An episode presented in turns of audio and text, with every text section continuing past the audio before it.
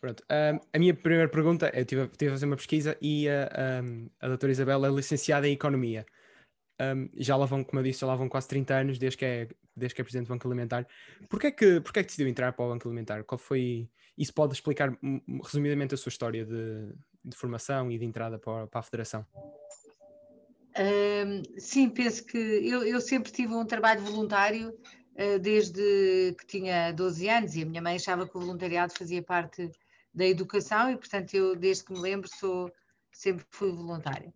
E uh, quando vim de Bruxelas, uh, ao fim de viver oito anos em Bruxelas, aquilo que primeiro fiz foi logo procurar aqui um trabalho de voluntariado e, e um, o, que, o que aconteceu foi que o Banco Alimentar se tornou muito muito apaixonante, porque havia aqui um projeto grande a fazer e esse projeto era de gestão e organização e, portanto, eh, era, era possível eh, ter aqui mais resultados. E foi assim que, eh, que penso que talvez a minha formação de economista tenha ajudado aqui a estruturar este modelo de gestão que se pôde aqui implementar. Uh, se não for nenhum atrevimento, gostava de perguntar, já que eu penso, e não, se, se, se estiver errado, corrija-me, o banco alimentar não é remunerado, acho que é, é, tudo composto por voluntariado. Eu sou voluntária ainda hoje. Certo, certo. Um, tenha, por exemplo, nenhum, não há ninguém que viva uh, sem, sem, sem salário, não é? Uh, tem alguma fonte de, de rendimento particular para além, uh, qualquer uma que seja? Tenho o salário do meu marido. Em casa vivemos só com um salário desconhecia esse. Um, em uma opção de vida. Podíamos certo, ter certo. dois salários, mas temos um. Uh, em março de 2020 criou a, a rede de emergência alimentar. Foi, foi a minha pergunta é se foi complicado tanto o contacto como a com participação uh, pel pela junta de freguesia.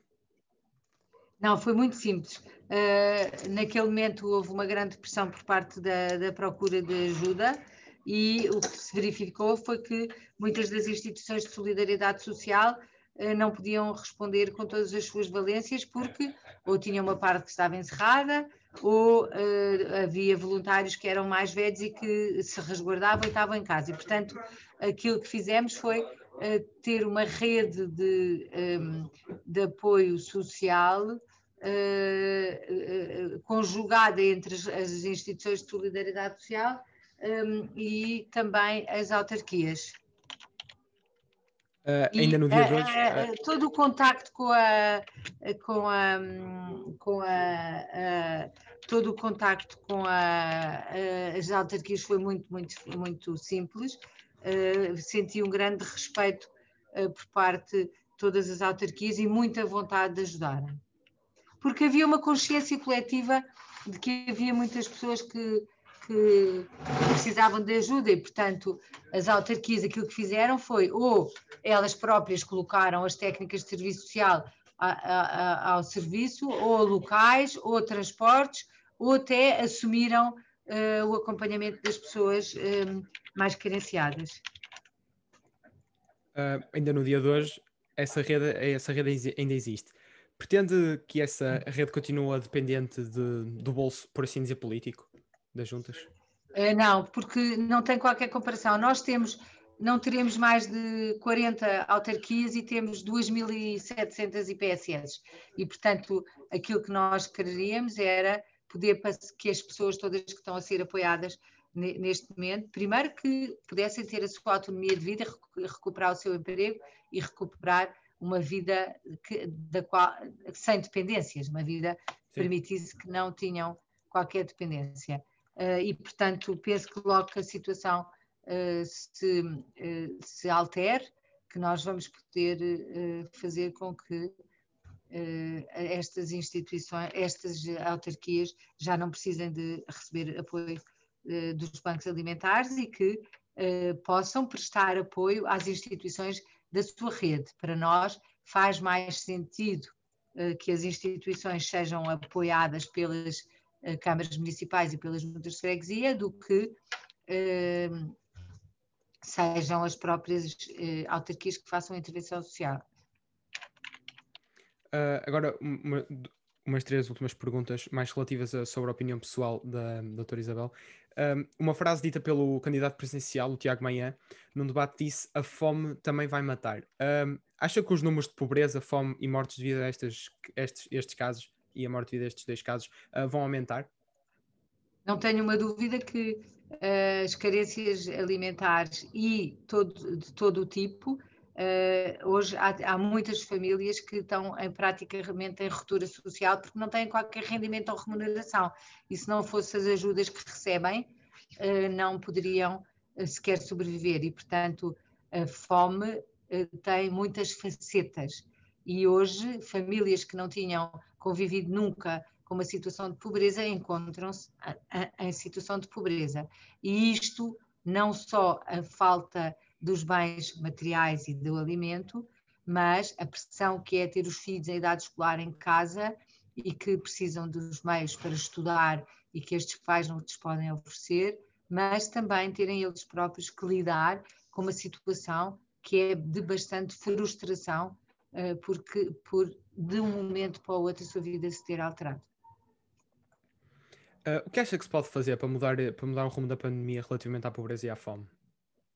Neste momento é urgente conter o contágio e, portanto, é, a coisa mais importante é quebrar este, este número de casos, como foi possível já com as últimas medidas de confinamento, mas depois é fundamental dar dinheiro às pessoas, dar apoios sociais para que as pessoas possam uh, recuperar a sua capacidade de serem consumidores autónomos e uh, poderem, uh, até muitas vezes, eh, poderem gerar um pequeno negócio que lhes dê o seu emprego. Porque o que é que nós temos hoje em dia? Nós dependíamos muito do turismo e, da, e da, de todo este, eh, de todo este setor da restauração, da hotelaria, dos alojamentos locais, eh, tudo isto está completamente estagnado, até porque não há procura do exterior. Quando os, as viagens aéreas estão interrompidas, uh, tudo, todo este, esta parte da economia que gerava riqueza, porque gerava emprego, porque gerava negócio, tudo isto está completamente anulado, não existe. Além disso, os cafés, os restaurantes e os hotéis também estão numa crise tremenda porque não têm clientes. Mas temos outros setores de que se fala menos, como por exemplo as feiras, os circos ambulantes, os higienistas e os dentistas, os ginásios e os personal trainers, as cabeleireiras e as manicures, tudo isto são profissões que eh, estão, eh, foram afetadíssimas, além de todo, todo o setor da cultura. Não há um concerto ao vivo, e um concerto ao vivo não é só o ato, o, o, não é só o cantor uh, que canta, é tudo, desde os eletricistas às pessoas que mexem nas luzes, a quem passa aos cabos, tudo isto, há um conjunto de pessoas que não têm outras qualificações e que neste momento se encontram numa situação dificílima.